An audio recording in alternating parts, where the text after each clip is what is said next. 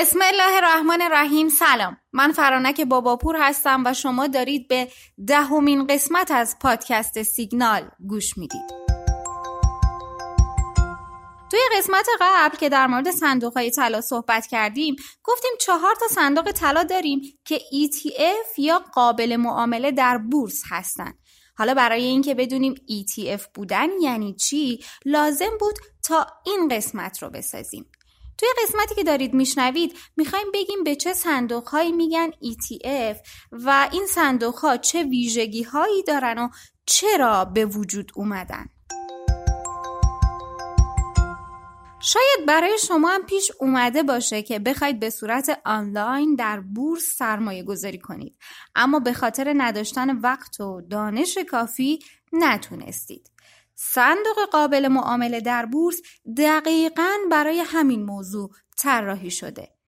صندوق قابل معامله صندوقیه که از دارایی‌های مختلف تشکیل شده و ساختار شبیه به صندوق‌های سرمایه‌گذاری مشترکه، ولی مثل سهام عادی شرکت‌های مختلف در بورس اوراق بهادار معامله میشه.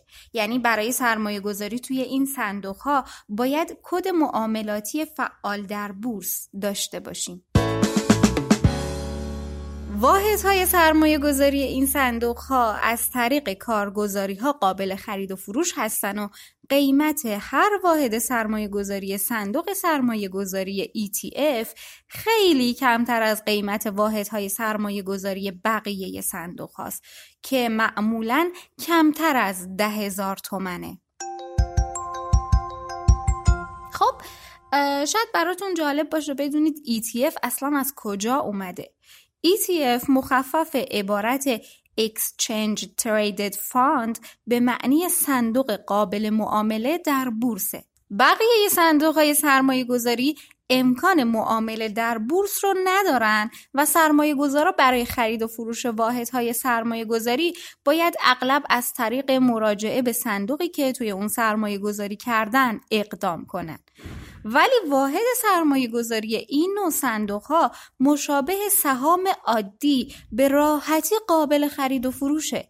یعنی هر میزان از واحدهای کل یک صندوق رو تهیه کنیم، به همون نسبت از کل سرمایه گذاری صندوق بهره‌مند میشیم و چون قیمت این واحدها ارزونه، گزینه خیلی مناسبی برای سرمایه گذاری هستن.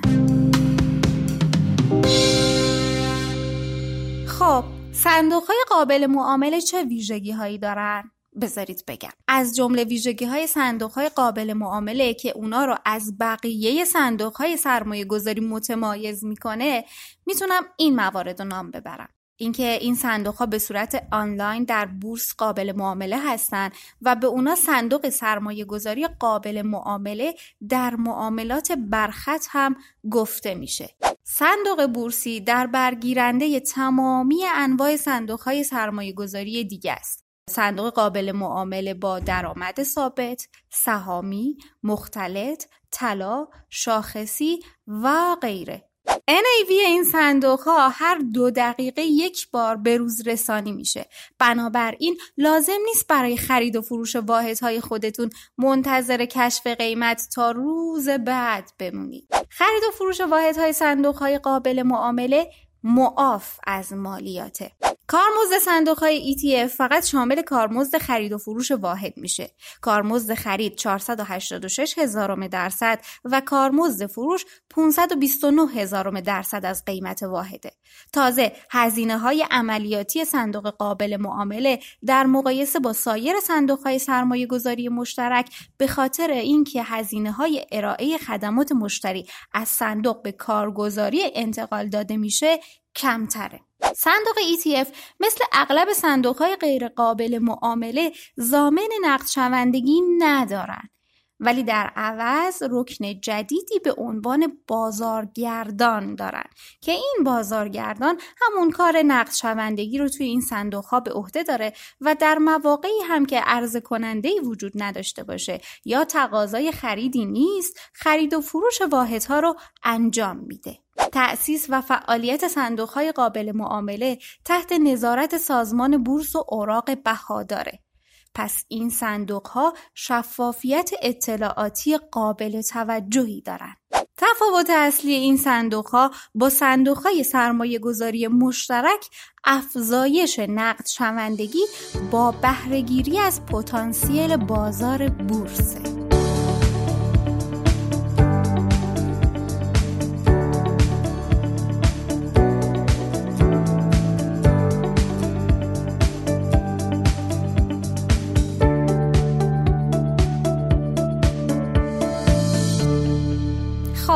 اصلا سرمایه گذاری در صندوق‌های ETF برای چه افرادی مناسبه؟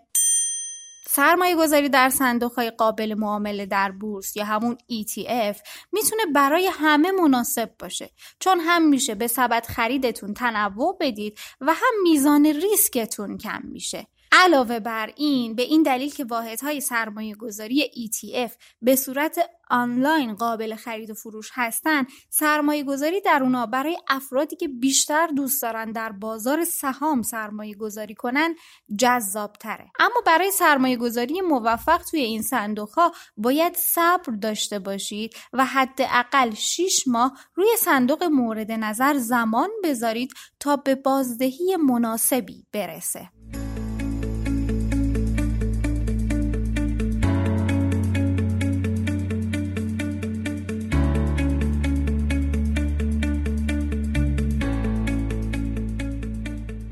خب، حالا خوبه که بدونیم صندوق‌های قابل معامله چه مزایایی برای سرمایه گذارا دارن. این نوع صندوق‌ها علاوه بر داشتن تمام مزیت‌های صندوق‌های سرمایه‌گذاری مشترک، یه مزایای دیگه‌ای هم دارن که استفاده از این صندوق‌ها رو برای سرمایه گذارا جذاب کرده.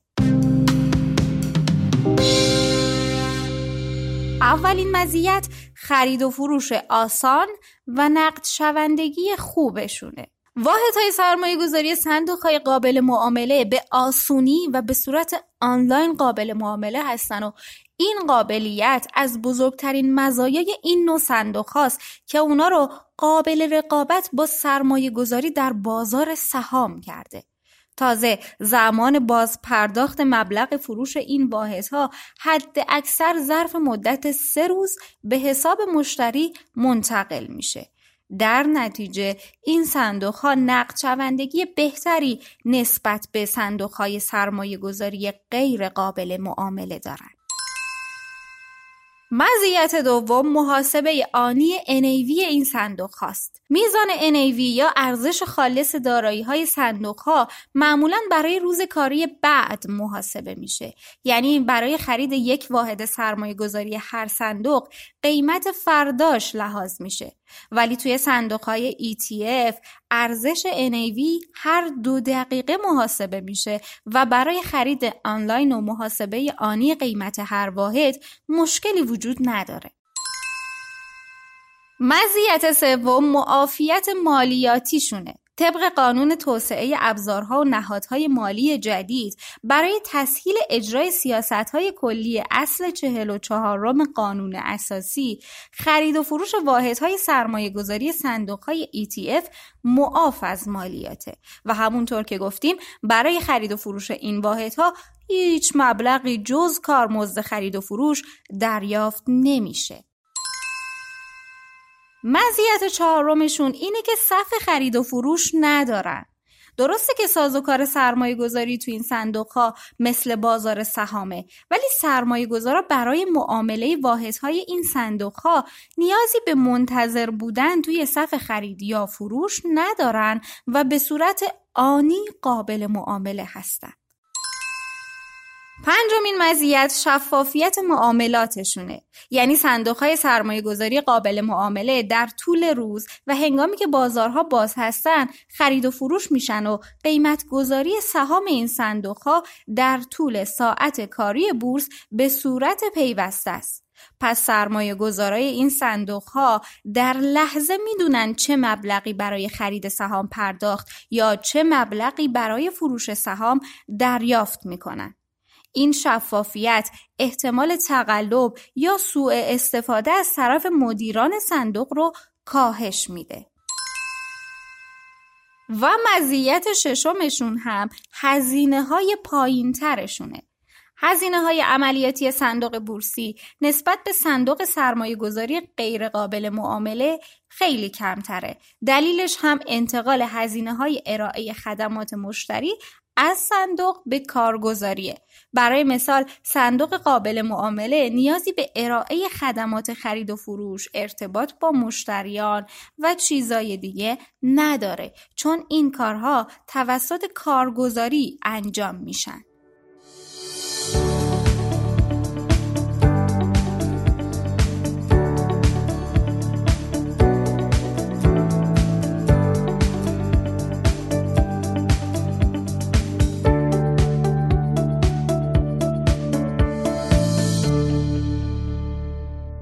خب از مزیت‌ها گفتیم و الان وقت چیه؟ وقت اینه که بدونیم چطور میشه در این صندوق‌ها سرمایه گذاری کرد و برای اینکه خودمون رو یه سرمایه گذار در صندوق‌های ETF بدونیم باید چه مراحلی رو طی کنیم.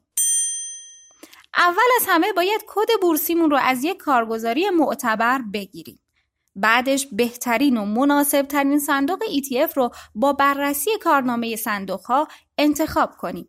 حالا میتونیم سفارش هامون رو در سامانه معاملات آنلاین ثبت کنیم و واحدهای صندوق رو بخریم. حالا که واحد خریدیم حتما واحد برای فروش هم داریم و میتونیم هر وقت که دلمون خواست و هر تعدادشون که نیاز بود رو در همون سامانه معاملات آنلاین بفروشیم.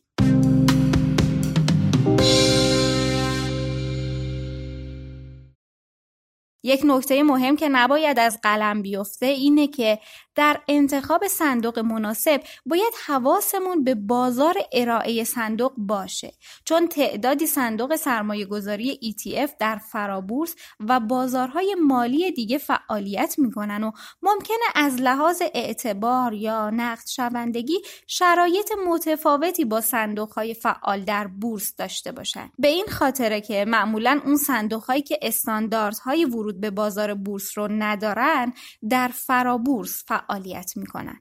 معرفی صندوقهای مهم رو همینجا تموم میکنیم.